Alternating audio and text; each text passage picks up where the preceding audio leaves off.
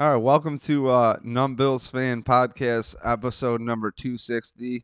Um, I'm your host for this one, David Palermo, because, you know, for years I tell you I'm going to develop hosts. And uh, the next one in the pile is Ben Gramato. Measurables, I don't know, taller than me, about 24, went to school in Oswego. You hear him on all the previous podcasts, but this one we have a special one. And uh, this is Greg Tompsett from uh, my boy Erik Turner at Cover One um, his brand. And frankly, if there's one spot I go to, it's not a knock on other people. It's it's it's it's cover one, and Greg gives a fuck still. I appreciate you, man. I appreciate it. So, um, uh, here's what I want to do. I want to play some devil's advocate. I'm not looking to argue. I'm looking to have this more be like a philosophical point of view. Um, behind me, uh, my friends over here playing Madden Ultimate Team, and and my heart's in Madden. Um, I haven't been podcasting, but I still call my friends and scream about the Bills. I just don't like. I forget my password. You know what I'm saying? Like that's what goes on. I forget. I'm like fuck, and then I gotta go to work. So I was a big Dareus fan. Let's just dive right into this shit. I Okay, love the okay. marketing. I love the marketing, and Everybody likes we a nice didn't captain expect, hat. Dude. We didn't expect Dareus to come to us. We were supposed to be Von Miller. I was like, yo, if Von Miller's gonna be sick, but like, I hope he fits whatever we do, you know. And um, we have learned as Bill. So here's my setup. We've learned as Bills fans that there's many ways to win Bills games. Okay, Yep. without a fucking quarterback. So when Beane and McDermott come in, and pretty much the marketing at the time was, and I believe they got rid of, I what's his name, Scott Berchtold, the old PR director guy. They got rid Yeah. of him and transition for Boyko. I'm surprised I remember that. Um, There so Boyko, once Boyko took over and those boys, it's only positive shit. Why? Because they know how media works. Meaning, you have a jar this long. So when people like me are like, Oh, that laptop shit from the New York Post. Oh, come on, man. The New York fucking Post. I don't give a flying fuck. Leave the flat earth up there. I want to laugh too. Not going to go into flat earth. Not wearing my tinfoil hat. Shout out fucking Flow Gear podcast from Centric Bully, my favorite podcast. But, uh, you know, I'm saying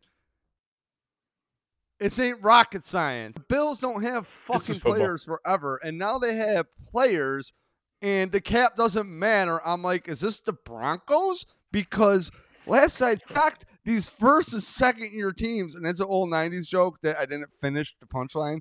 Um, you know, I I was a Vikings fan just as big as I was a Bills fan later. I, I appreciate the Bills. My dad's a Vikings fan. I would wear a Vikings shirt every Monday during the Randy Moss, Cris Carter year when Cunningham came out. Ah, Like, yo, we dusted Yeah. the shit out. Yeah, dude, great years of football. Randy Moss, I one of my favorite teams. Football players see- ever. Like, right? So I got to watch an actual to watch Leslie Frazier and see this defensive line rotation, see how the media will go, hey, Jared Allen, what the fuck? He needs to be in more. Why wasn't he on this crucial third down? But when it comes to the Bills, one thing I will say is like, I don't know what the disconnect is. My theory is I feel that in the pro personnel scouting and even the college department, if you look at things in a video game format here, you have players, you have systems, okay? And you have the general manager and the coaching staff, and you have marketing, and you have real money. And what's the craziest thing I've learned, Greg, from being the DIY investigator of this shit, and thanks to Erik Turner, he got me to infiltrate the sidelines.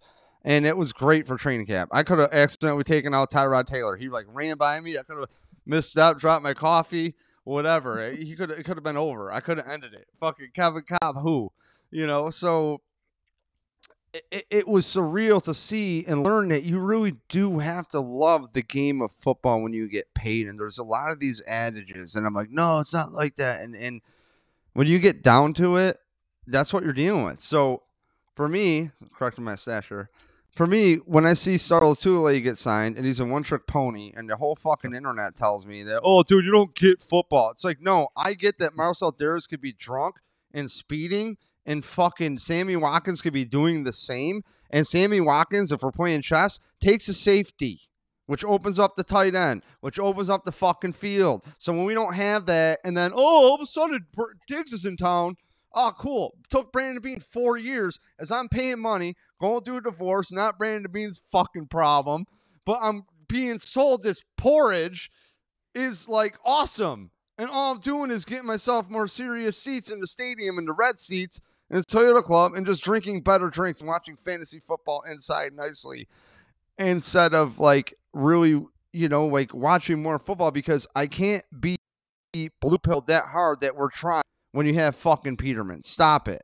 This is your franchise quarterback and you're running him into a fucking pile his rookie year. You know, and, and when the, the year before that you have the offensive lineman going, hey, for the Peterman game, or, or Bosa going, I don't think they block for him.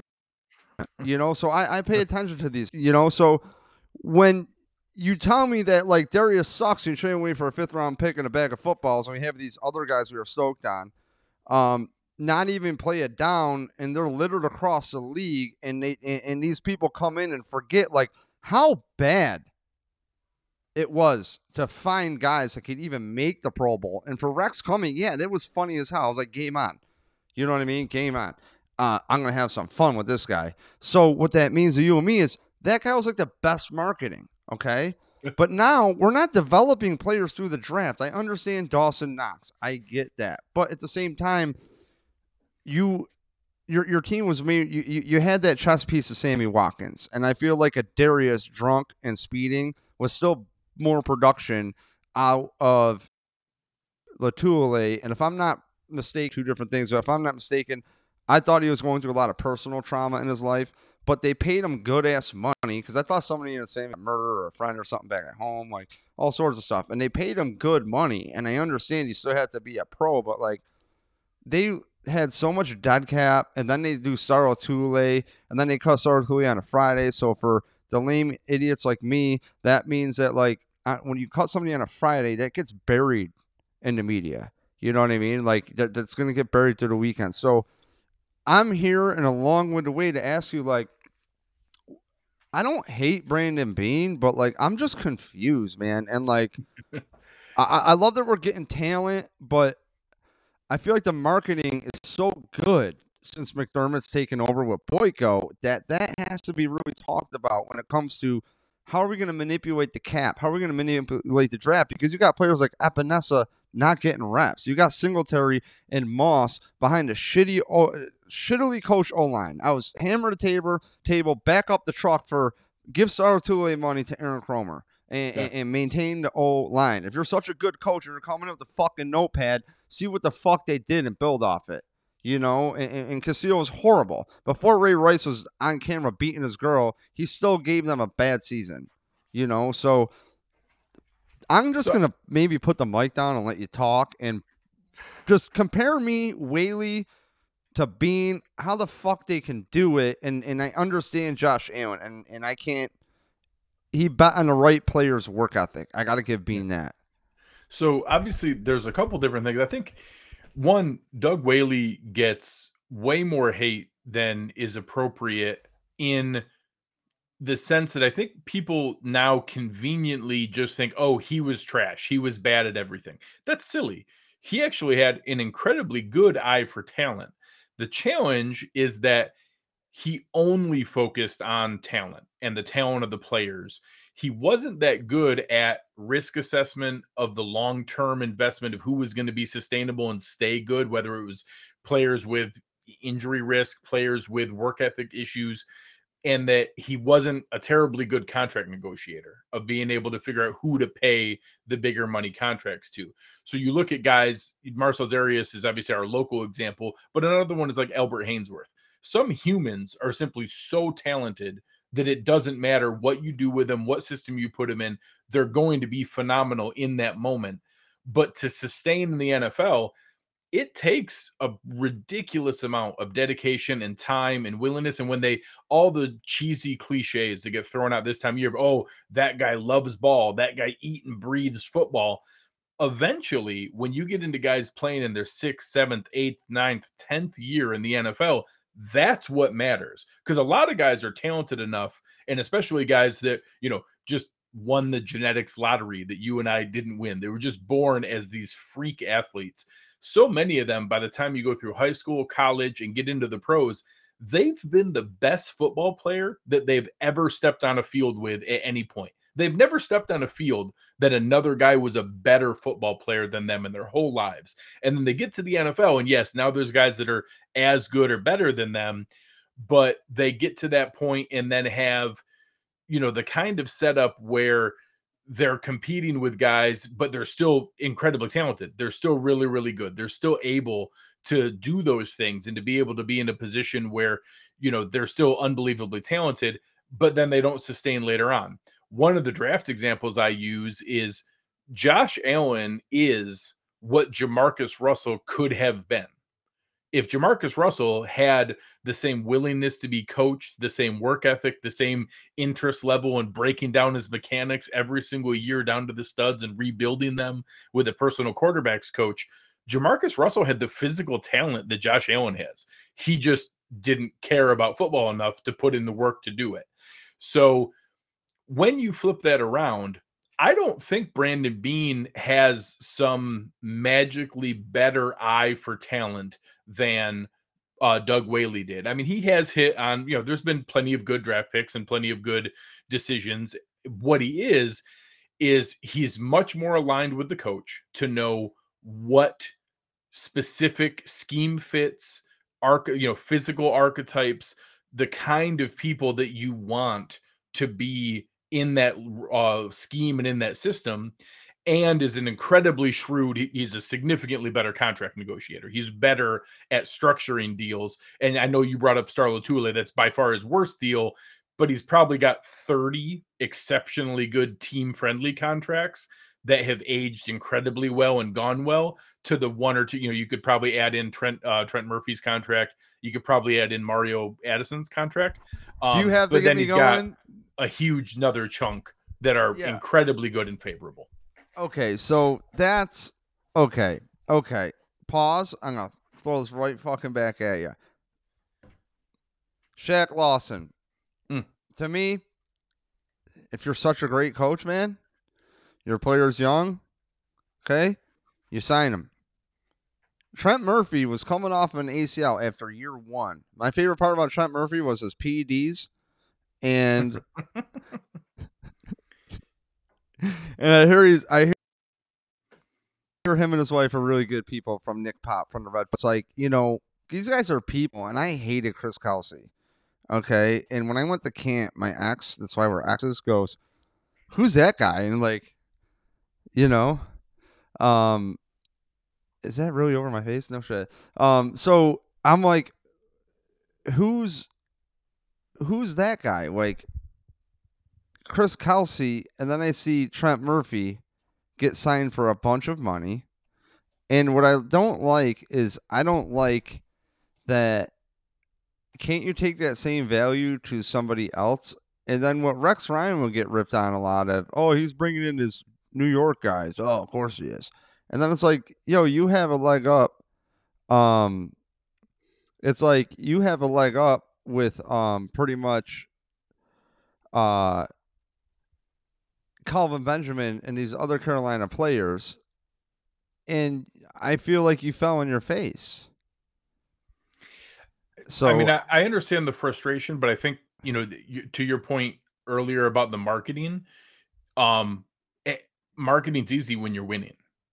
So, it, eh, like, I, I think many of their worst investments were mm-hmm. guys that they depended too much on knowing who the guys were, um, knowing where knowing where um it's set up as far as the the connection and thinking that they know what who to sign and who to go after those were their worst investments but ultimately when you say fell on their face making the playoffs 4 out of 5 years is something we hadn't seen in in 20 years. So it, they didn't fall on their face too bad when you make the playoffs four to five years. We've had four playoff wins uh, in the past five years. Can Having I, that I success that we haven't the... had before, obviously the decisions weren't too bad.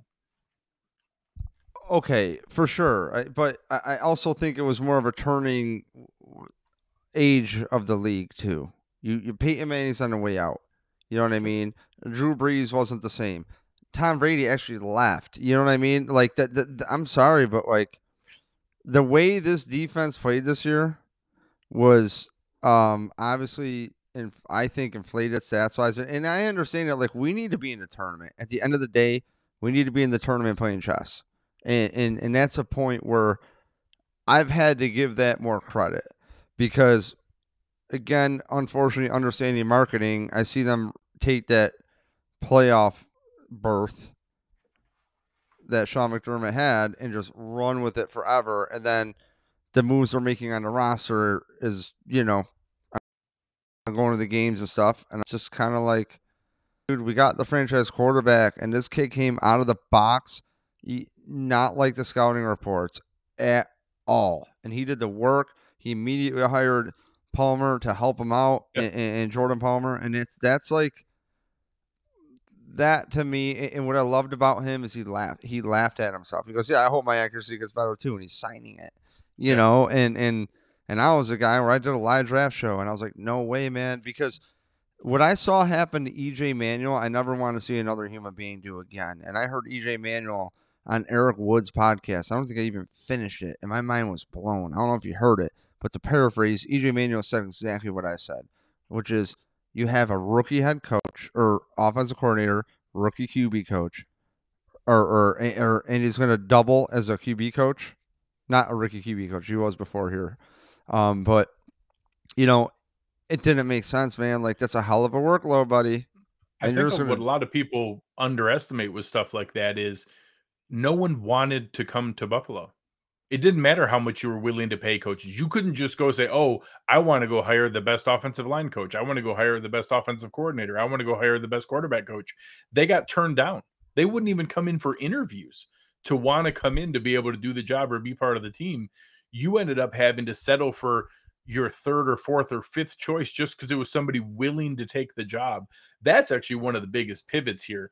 You talk about the fact that, you know, can you imagine a time eight years ago, put ourselves back, you know, even before Rex, put put ourselves back into one of the, you know, nasty parts of the drought. Can you imagine telling us that coming up in a handful of years, a player who is a first ballot Hall of Famer, former Super Bowl MVP, who was on the defending Super Bowl champions, living in Los Angeles, playing next to Aaron Donald, who got offered $17 million a year from their team, was going to say, No, I want to go take that same amount of money to go to Buffalo. Can you imagine thinking that that's even remotely possible? I'm thinking about. I was thinking about going to California, and I was telling you, I believe I'm moving into Tampa Bay, Tampa Dave's house, the Buffalo guy I was telling you about earlier. Awesome. Shout out Tampa Dave. Um, and, and, dude, like, there's a sunshine tax, and then over here you just get extorted, and then you have a thing called in New York assault tax, where like people want to argue with me, and I'm like, oh, because it's like you fucking idiot. You pay your car off, and it kind of lasts for a little bit, and like cars are the price of a home that we could flip. You know, right now, so they're getting ridiculous. Um, I, you're right, and that's a big thing, uh, Greg, where I want to. I really want to do a deep dive. I've been pondering this for literally about a year about the stadium. Um, I mm. hate the stadium talk. It from a taxpayer's perspective, as a New Yorker yeah. perspective, as in like it's a topic that people don't want to touch because they don't want to deal with the the fans. They don't want to deal with hearing about it. I hear guys like reference it on the radio, like, "Hey, there's nothing we can do about it," but you know, their job is, "Hey, oh, let's talk about sports," and I get yeah. it, but like, um. It, it, it kind of sucks, and and frankly, when it comes to coaches and players, one thing that I really want to break down too, and I want to talk to you about was I think that there should be a prorated to the cap taking in consideration the tax dollars. It's ridiculous. Mm. Yeah, because the there's a reason in Texas and Florida how huge of a benefit it is not having state tax and a lower income tax. We can laugh at the Jersey Jets all we want. We can laugh at the Jersey Giants all we want but they're in freaking Jersey probably for a reason. You know what I mean? Yeah. Um, and and then it's like the the state hasn't really helped us. I feel. Yeah, I mean it's you know, obviously, I'm you always know, very so careful about stuff like this because I don't live in New York. I'm not going to pay taxes on the stadium. Um, but the setup for it, I always compare it to two different sides of things. I think that spending money to give tax dollars to billionaires to build a stadium is an incredibly poor use of public funds. Whether you could be helping people in need, schools, uh, road investments, there's a million things you could do that are better investments. Also, there's a lot dumber stuff that the state does with our tax dollars than something I actually do enjoy watching and seeing and going to visit. So they could probably do worse. And I'll ask if you go back and ask fans in St. Louis or in San Diego or in Cleveland 20 years ago if they wish they could have a bad investment and a bad use of public funds, but still have their team, they would tell you yes also. So I wish they didn't. I wish billionaires paid for their own stadiums because they certainly could, and that we didn't give them any public funds. But there's dumber things that people do with their tax dollars. At least this is something I care about. And I'd rather still have the team with a bad public investment than risk losing the team. I think that through public sway, uh, um, I leverage points that the NFL is going to do. Um, and I, I personally believe that like through this whole situation we've had the last couple years, whatever we want to call it, pandemic, pandemic, whatever, biggest transfer of wealth in human history, whatever we want to call it. Um, I think we have learned that the power is within us as individuals to their approval, okay, to do this shit. And once we start finding out, and people, for example, in that world of the pandemic, start showing up to like school board meetings, like, what the fuck are you teaching my children type shit, just asking questions. And for you're, you're in the Carolinas, right? North or south, Uh, or something like that. I was. I, I I moved back. Now I'm in Cleveland. Uh, I'm in Ohio. Oh, nice. But yeah, I, I've lived Okay. in South Carolina, Georgia, outside of Atlanta, um, and now we're back in Cleveland. So now it's a quicker drive to come home and see my family in Western New York. But um, yeah, still not paying Yeah, New it's- York taxes. so my point being is is it's just like you know um i i would be i was in that camp you know i was totally in that camp but now knowing that like oh wait i don't want to have bills fans hate but like i don't give a fuck what people think if, if i could make a good expose something that is translatable to people to be like yo this got cut in new york state we got this funding from here we Mhm. got this funding from here, and the information is everywhere. You can even go on Google and find this stuff. This is base information. And when I find out like the Pegulas are getting, you know, the whatever those loans are, the, the PPE loans, hmm uh, they were getting stimulus checks. You know, I applied for a PPE loan. I'm incorporated. I had an employee. They go, yeah, you're eligible for two hundred seventy-four dollars. Oh, cool. Thanks, fucking New York. Guess what? I'm moving to Florida. So, like, when players don't resign in Buffalo, Buffalonians and Buffalo Bills fans, yes, are they good fans? Yes. Does it provide a great atmosphere? Yes. But with it also comes a darkness, which is fans with nothing to do but shove their fists in their ass and wonder, like, well, what about this and this? And then they have the, the gall to attack players. It's like, well, add that with the taxes and the shitty weather. Why would you want to come here?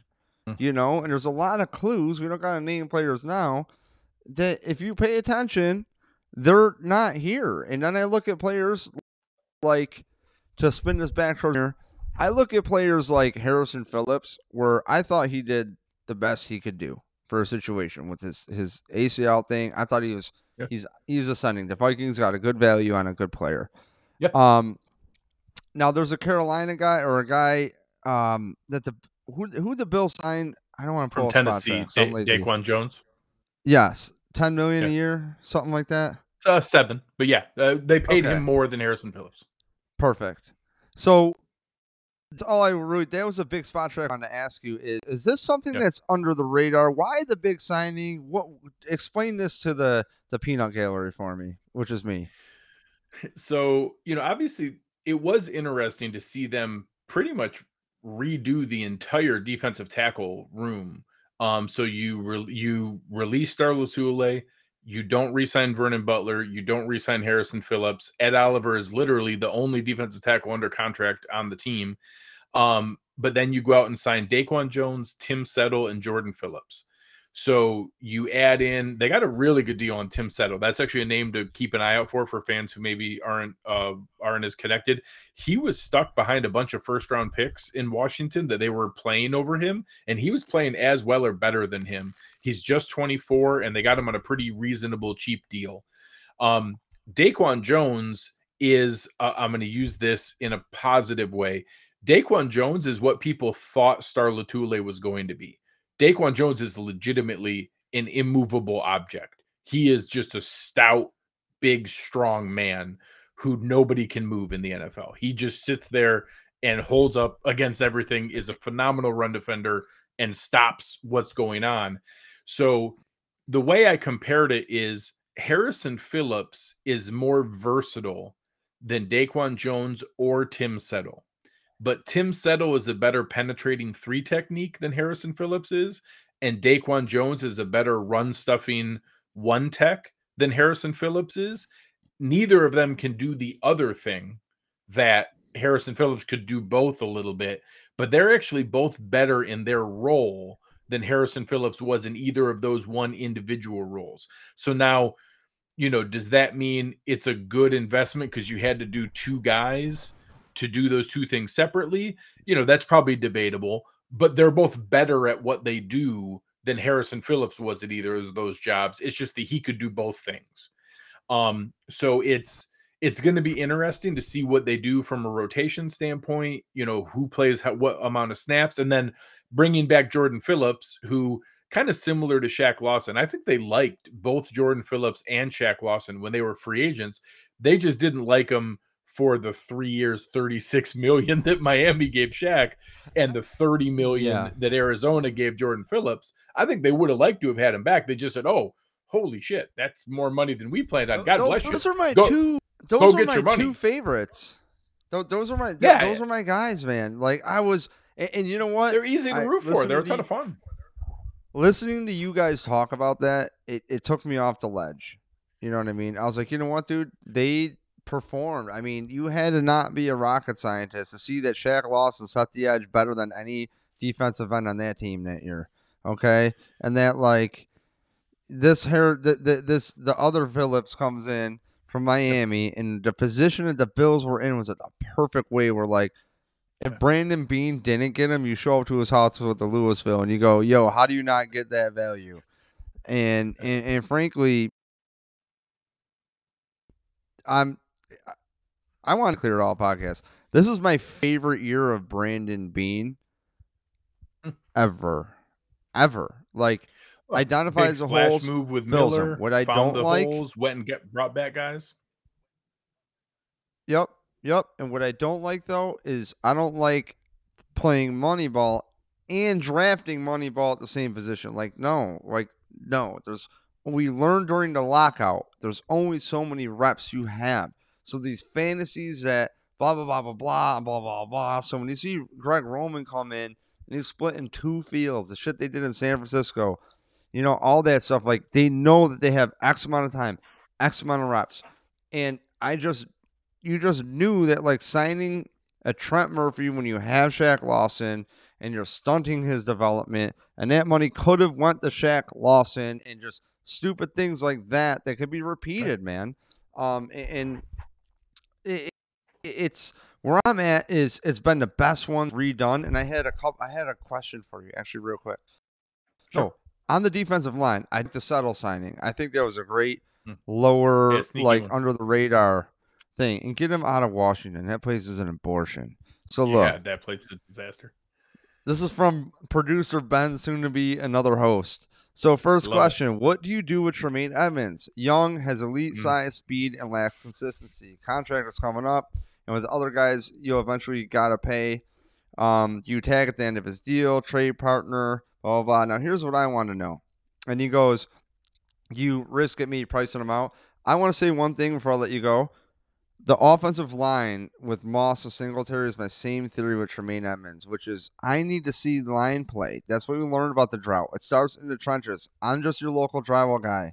Okay. I play hockey after 31. I picked up hockey.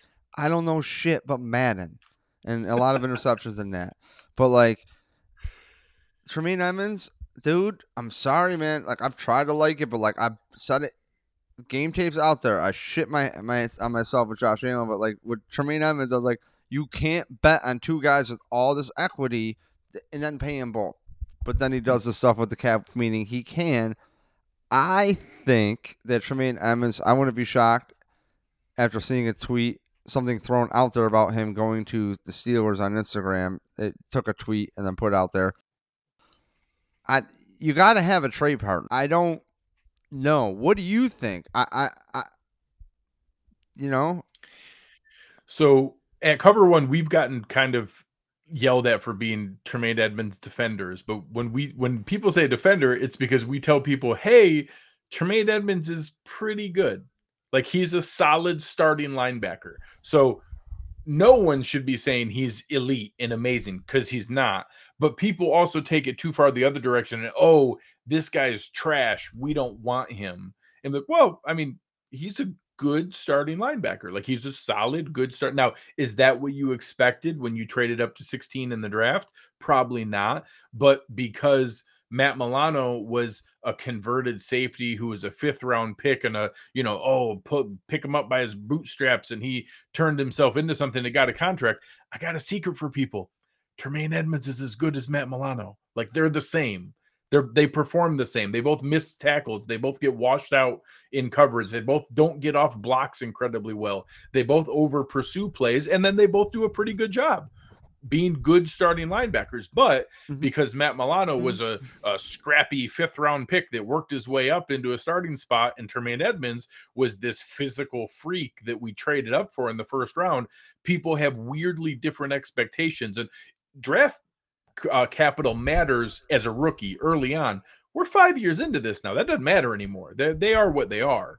So Tremaine Edmunds for me is just like I described, a solid, good, above average starting linebacker. And he will be. He's going to be a starting linebacker in this league for a long time. He's not special, he's not elite.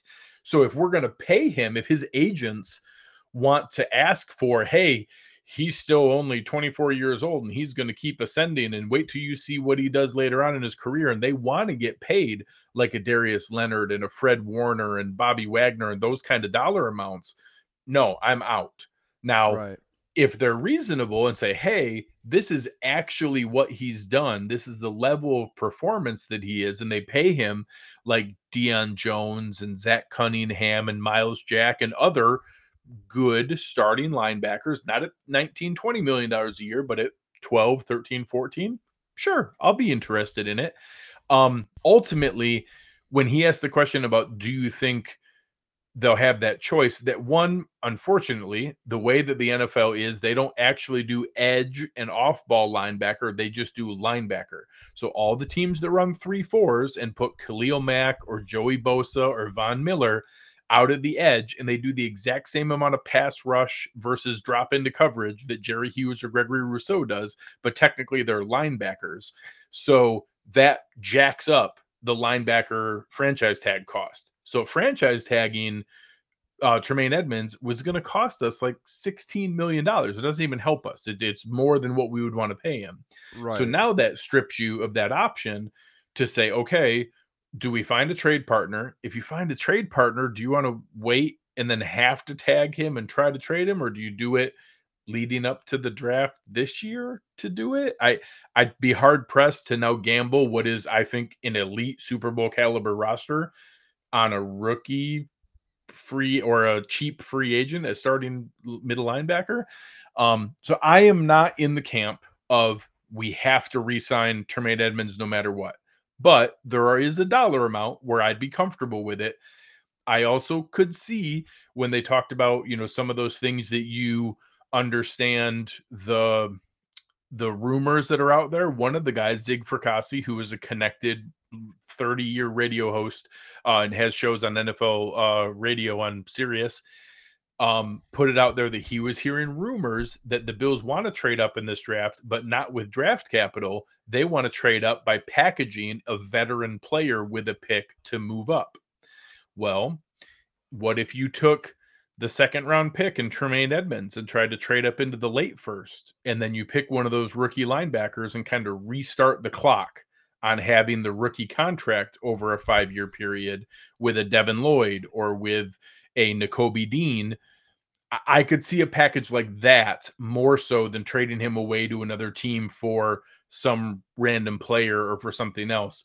I think they need someone elite at that spot, or, or not elite, a starting caliber, high end player. And I don't think that guy's on the free agent market anymore. And there's probably only two or three of those in the draft. So here's what I was gonna tell you: is uh, your local asshole that you're talking to was like, you know, with Tremaine Edmunds, if your quarterback is the franchise guy. Get some offensive linemen. Stop. Mm. Two third round picks. Guess what? As a Bills fan, throughout years, one through three starters. That's what's cool about football. Most positions any sport ever. What that means is, fuck. What's your system? Make a top five depth chart for those players. Plug and play. Don't play stupid with me. Okay. So when they get your main Edmunds, then oh, he takes time. No. In drywall, you have slow, slow and good, fast and suck. You don't have. Yeah. We need time, and we mortgaged the future, and we're gonna play money ball with an offensive line. We're gonna end up with the same problem we have on a defensive line, which is guys who are half good at one thing, other guys who are half good at another thing. And I learned that from my local guys, Aaron Quinn and Greg Tompsett at Cover One. Not saying you said that, but you broke down what they do well on the line. I'm a fan of Feliciano, but he plays like shit. But he brought a fucking attitude. He brought a tenacity. He brought a thing. Okay. But here, let, let, me flip that question around off. on you. Let me flip that question mm-hmm. around on you because I think we're about to find out the hard way. What they invested in, in the, the sales pitch I gave you on how good Daquan Jones is at holding the point of attack, the investment in Tim Settle, another year forward in Ed Oliver, another now a bringing back Jordan Phillips, having that much depth on the defensive tackle group. Plus, you bring in Von Miller and the attention he brings.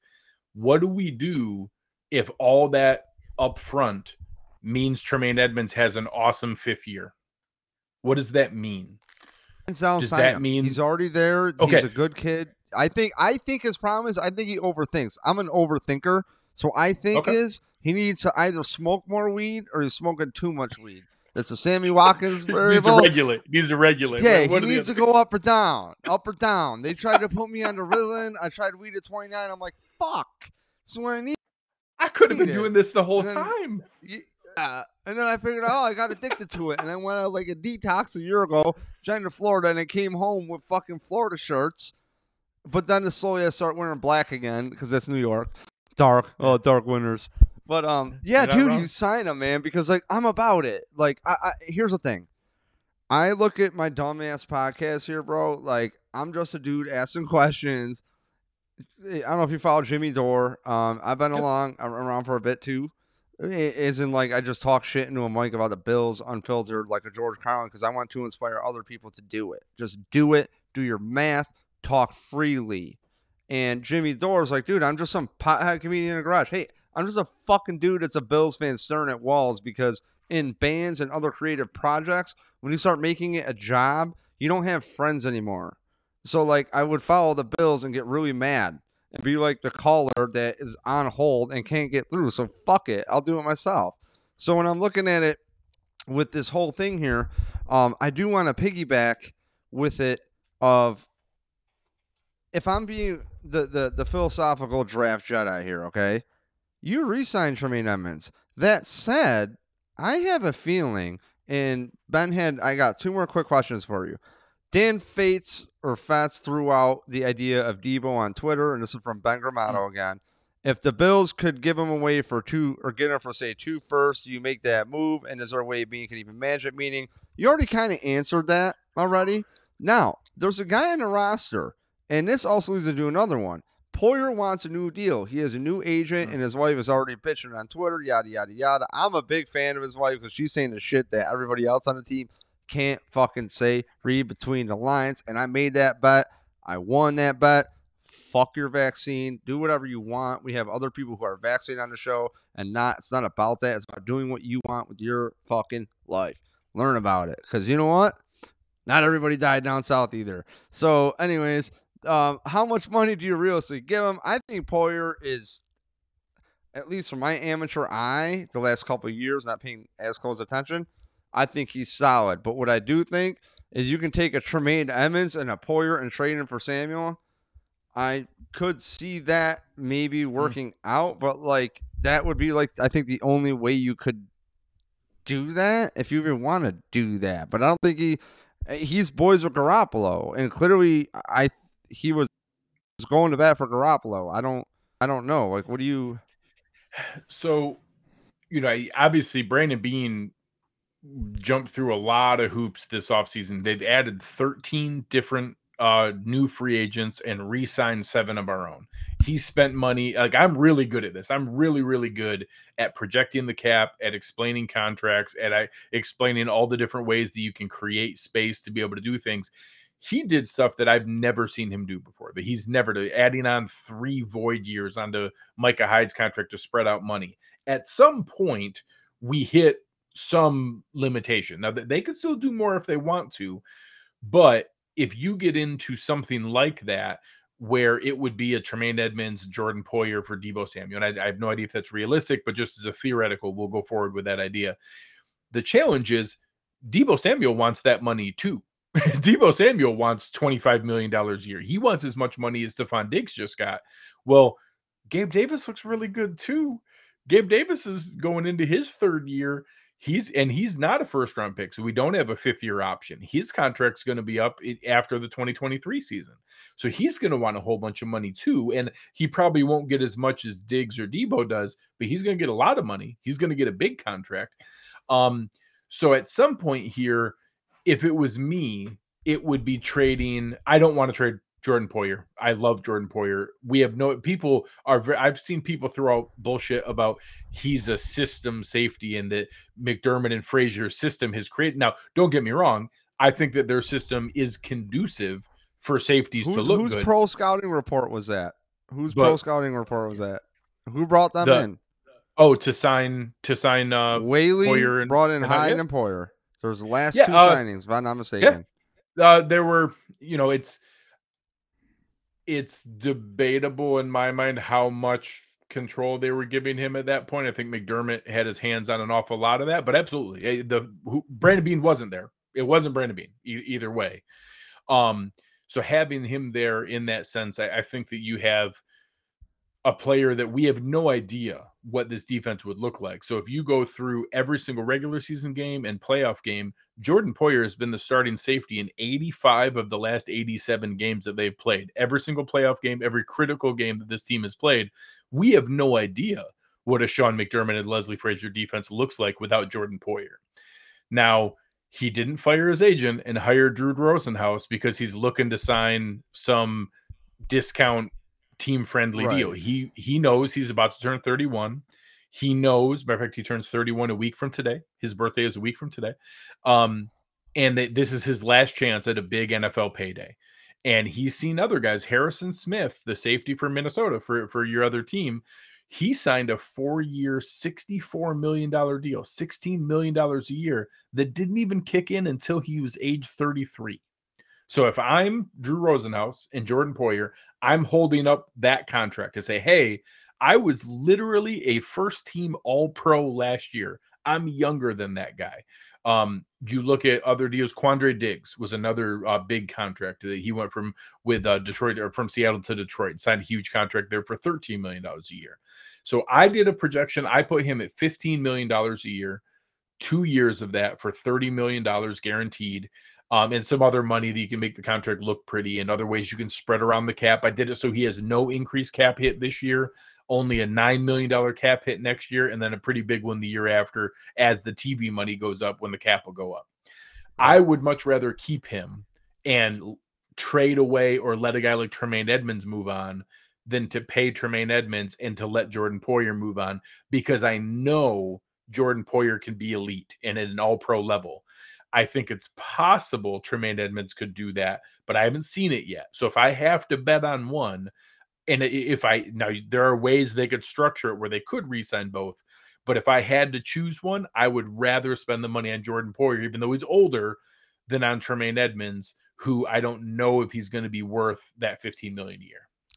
So, um, and this will be like one of my last points of close. You've been on for 45. I can't thank you enough for just listening. No, I appreciate it. Man. This has been fun. Um, thank you. Um, so what I what I'm really interested in here is um, when it comes to Jordan Poyer, again, one of my favorites, dude. I, I love, uh, you know, I love guys like Lorenzo Alexander. I, I love these vets that like great story. You know, they just I, I believe that you could get these first round draft picks, right?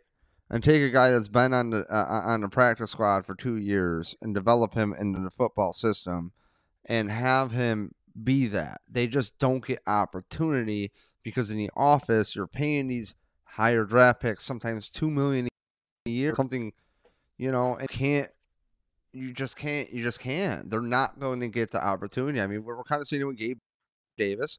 They had some signings they had to play, but when that guy plays, it's almost like a secret weapon that they dust it off, and and and there you go. And and frankly, you know.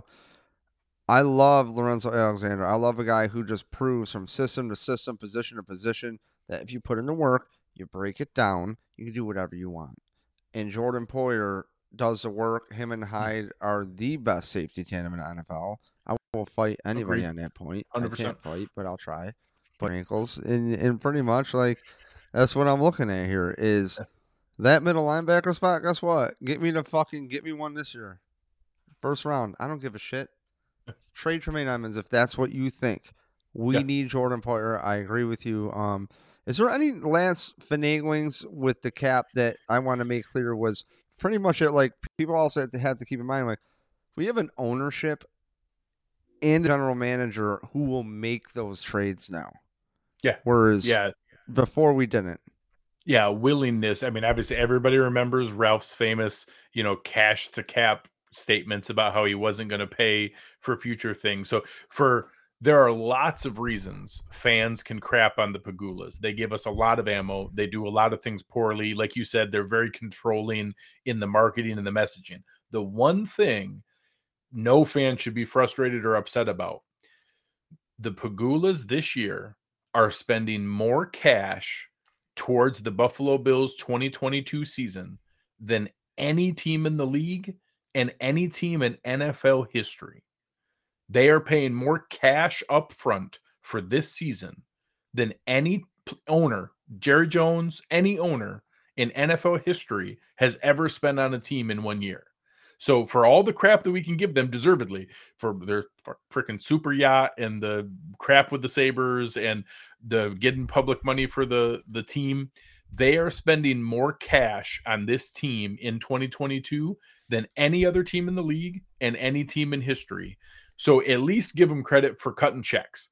you know, at least when Brandon Beane goes to them and says, Hey, I got a crazy idea here. I'm going to shrink down all these contracts, and Von Miller's going to count 5.1 million, and Daquan Jones is going to count 4 million, and Rodger Saffold's going to count 4 million, and Tim Settle's going to count 2.5 million, and Jordan Phillips is going to count 2.5 million. And I'm going to re sign Isaiah McKenzie and bring in Jamison Crowder, and they're both barely going to count 2 million that says defense, okay? Well, and to be in a nutshell, and their fucking marketing makes it seem like the inverse, okay? And you're giving these guys Daquan Jones better fucking do something. You know what so I mean? I will say this it's a little closer chart. than that. It's 47% defense, 43% offense. They are spending now, more on defense. Now, but, but, they're spending 99 million on defense okay, and 90 you know million on do? offense. You know, you know what's cool about this one? We could put premium draft resources. Yeah, well, we're, we're about to find out. I wouldn't mind. Give me Jameson Williams in the first round. Give me a ridiculously fast uh, wide receiver. Our man Erik. Erik would love to have Breece Hall, the ridiculous lightning running back out of Iowa State, and give him so, to Josh Allen. I would love to. I got a guy. I I actually have Tampa Dave lined up to do uh a running backs one. So here's what I want to ask you: nice. If you're ever down, dude, to like maybe you, uh, last second was gonna text Kevin Masseri. I would love to maybe if you're down, or even anybody that's from your team, to just do like a quick another 45 minutes to an hour draft rundown, but like a, Mm. something efficient. You know what I mean? I, I almost listened to the mock draft today. That's how much I like you guys, and I haven't listened to a mock draft. I think in like five years. So like, They're horrible. What they're anyone who sees them as predictions is silly. You're stupid for pretending that. Yeah, they are good thought exercises to get the idea of who, what kind of players are available in each range. Hey, if I take a running back here, what kind of cornerback do we end up with? Or hey, if we don't get a cornerback by one of these two spots, it really dries up really fast. Those are valuable exercises to know. Hey, we better hurry up and take you know, we can wait on wide receiver because look at the wide receivers that are always left in the second, third, fourth round.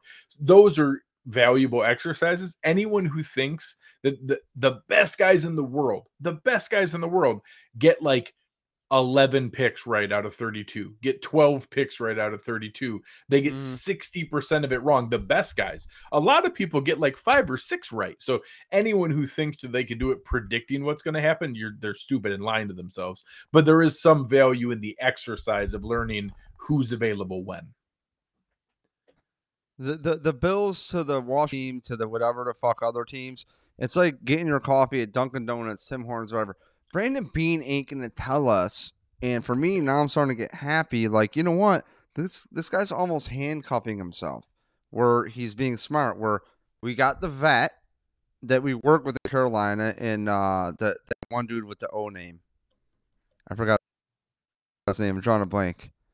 They signed a. Uh, I forgot, but he's a Oh, defensive tackle. Greg Obada. Mance? They, oh, they no, they Oba- signed oh, yeah, Obada, Efe Obada. and I thought yeah, that was Efe a Obada. good signing because if Epenesa doesn't stop the fuck up, your two guys you drafted this year, so and whatever, at least this guy's kind of able, like Yeah. bash him a little bit, so where they can they can do things on the D line, eh, eh, but you know now that I know that this is monopoly money and Brandon Beane brings truck money and it doesn't matter, I'm not stressed out. But Yeah, like yeah. I've been arguing with people for years, and now like my head's just gonna explode like a fucking warhead graphic. And like I don't thank you for taking me off the ledge, man. Because like I'm Ah, Brandon it'll be all Beane. I know you're listening. Um, you know, I know this is gonna get back to you, but this is my favorite season of yours, off season. Uh, you saw the holes, you identified them, you filled them. No Crazy pun aggressive. grow up. Um, but Greg, where can we find you regularly? And um, I'll let you go back to your life. Yeah, I appreciate it, man. This is a lot of fun. I, I appreciate you having me on. You you. can find me on Twitter at Greg Tompsett. You can find me on Instagram at Tompsett Greg. Um, you can find me uh, over most of the easiest places on our YouTube channel. Uh, find the Cover One YouTube channel. You can find me and Aaron every Wednesday night and after every game. Lots of other shows. Erik's film room breakdowns are the best. He does those on Tuesdays, um, and all He kinds of other stuff. Anthony, right? Yeah, we've got shows all over the place now. So we've got two shows every night, all week long. Uh, even a new show with it with Kevin Massar and his, his, his man Mike Bunt. Um, so we've got shows, two shows going every night of the week. So come and check us out. All kinds of stuff to keep you busy. Hell yeah, Greg. Thank you again, and uh, I'm your host, David J. Palermo. And if you enjoyed this, subscribe everywhere. Trying to make a regular night of something. Uh, I've been more hooked on Madden than I have on podcasting. Just trying to keep it simple. We, we Um, need and- some and- tips from you. People have been trying to get us to get a Twitch stream going. Yo, actually, what's funny about we that might need some advice from Yo, you. what's funny about that is I'm more on the end of progression. So like I knew that podcasting would take off, so I built a simple system, which is just do the research, simplify it, go on, talk shit, document it in the description, so that I can go back to it. And point being is, I actually talk my friends here about doing a Twitch stream. It's just like overwhelmed, but like I don't want to just do a Twitch stream. I want to have like different camera angles, and then I want to have conversations over. t- So, um, you know, like I think There's a that's the place to be. There's a Frankly, market for it. well, Greg, thank you again, and uh, find him on cover one. And yeah, he said it all before. Rewind. Appreciate you guys. Thank you. I don't know how to turn this off. Oh, here we go, Greg.